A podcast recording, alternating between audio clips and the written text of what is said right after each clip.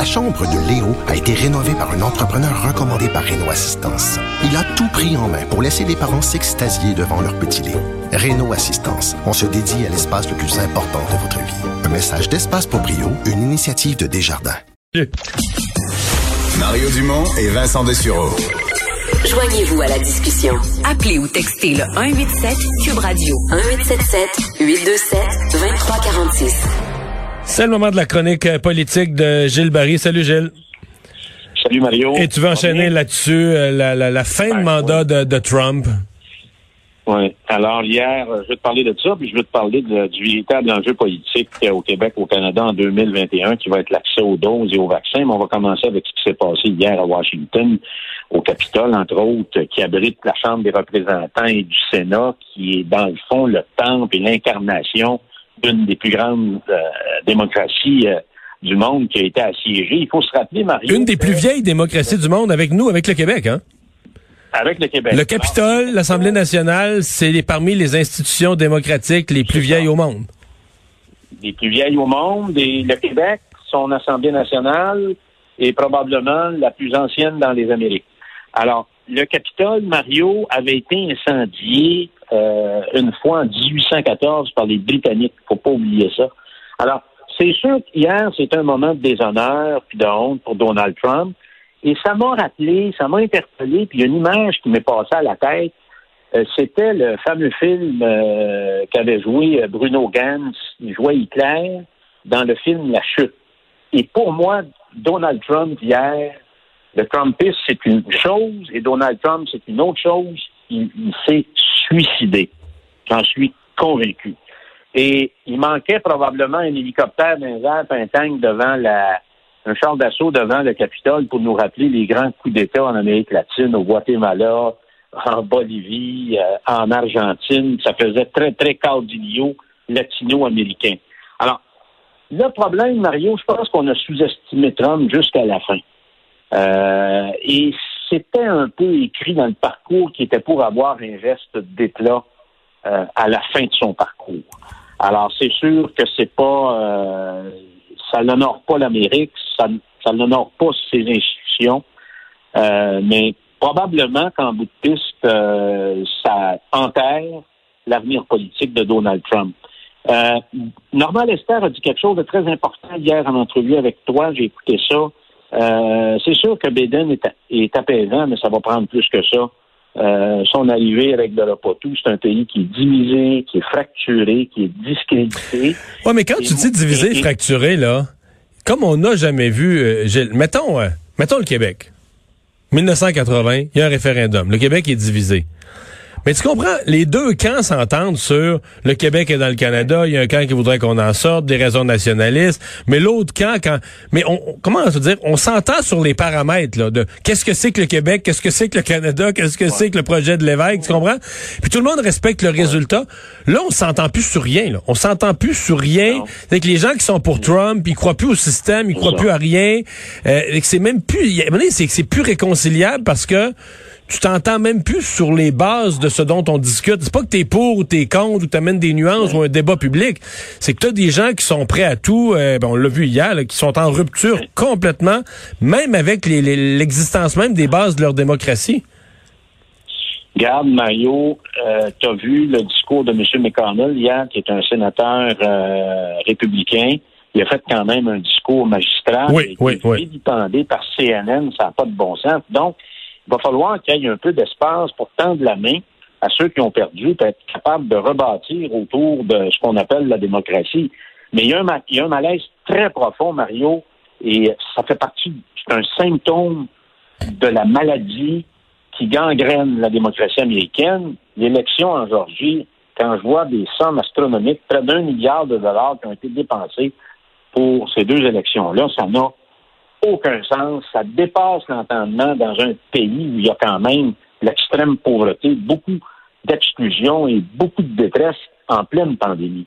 À ça, ça, ça doit interpeller le monde aussi pour rebâtir sur des bases qui vont être nouvelles, euh, pour redonner euh, l'espoir et de redonner du sens à la question politique. Je vais te parler de l'autre. Hey, tu veux me parler des, des, vaccins? Tu penses que ça va être l'enjeu de l'année, là? Ben, moi, je pense que c'est l'enjeu de l'année. Euh, c'est l'enjeu qui va ressortir jusqu'à la fin, qui va transcender tout le reste, qui va transpercer le placotage, les conférences de presse, les bavardages politiques sur les mesures qui, dans le fond, euh, essaient de, de, mesures qui, veulent gagner du temps, dans le fond. C'est l'accès aux doses, puis l'accès aux vaccins. Les premiers ministres, les élus politiques vont être jugés là-dessus, autant au Québec qu'au Canada. Et on a vu Jean-François euh, Legault hier, qui est très conscient de ça, puis qui a envoyé euh, dans la gueule, dans les dents, un bon six pouces à Justin Trudeau, le donneur de leçons, sur l'accès aux, doses et aux vaccins. Alors, plutôt que s'occuper, il lui a dit, euh, c'était très clair, là, c'était toute une mise en échec. Alors, dans le fond, l'enjeu, c'est les doses. Et moi, je te dis, Mario, c'est très important. J'ai l'impression qu'on joue toujours dans un film en culotte courte. On joue trop souvent dans les films de Tintin. Et la question de la sécurité nationale, c'est jamais pris au sérieux. Les pays qui ont pris ça au sérieux, dont Israël, et là, aujourd'hui, j'ai fait quelques appels au Chili. On me dit que 80 des, des gens devraient être vaccinés au mois de juin. Alors, Économiste a, fait apparaître une liste euh, il y a quelques jours. Là, on était au 17e rang, là, on est rendu au 24e rang, le Canada. Mais je suis convaincu, Mario, que dans les prochains mois, on va se faire plancher par des nobody. Que on n'est pas capable. Moi, je trouve ça, là, quand je regarde ce qui se passe ailleurs, là, puis je lis beaucoup, beaucoup, beaucoup de médias à travers le monde, les médias espagnols et tout ça. Alors, j'ai l'impression qu'on va se faire faire, on va faire rire de nous autres, on va devenir une risée. Et c'est malheureux parce qu'il y a une chose auquel je crois, c'est que le Québec a une bonne équipe pour donner le vaccin. Là-dessus, on est efficace. Je pense que tu interviewé aujourd'hui le, responsable public de ça, mais ça prend des doses, Mario. S'il n'y a pas de doses, on peut pas vacciner. est-ce que est-ce que le fédéral est-ce que le fédéral a pas un petit peu fait diversion euh, en parlant des doses, par exemple, que des provinces, par exemple, au lendemain du jour de l'an, qu'il y avait quelques milliers de doses qui étaient pas administrées. Euh, bon, est-ce que c'était vraiment de l'inefficacité des provinces ou c'était juste un délai entre la livraison puis la semaine d'administration? Je sais pas. moi, j'ai eu l'impression que le fédéral faisait diversion là.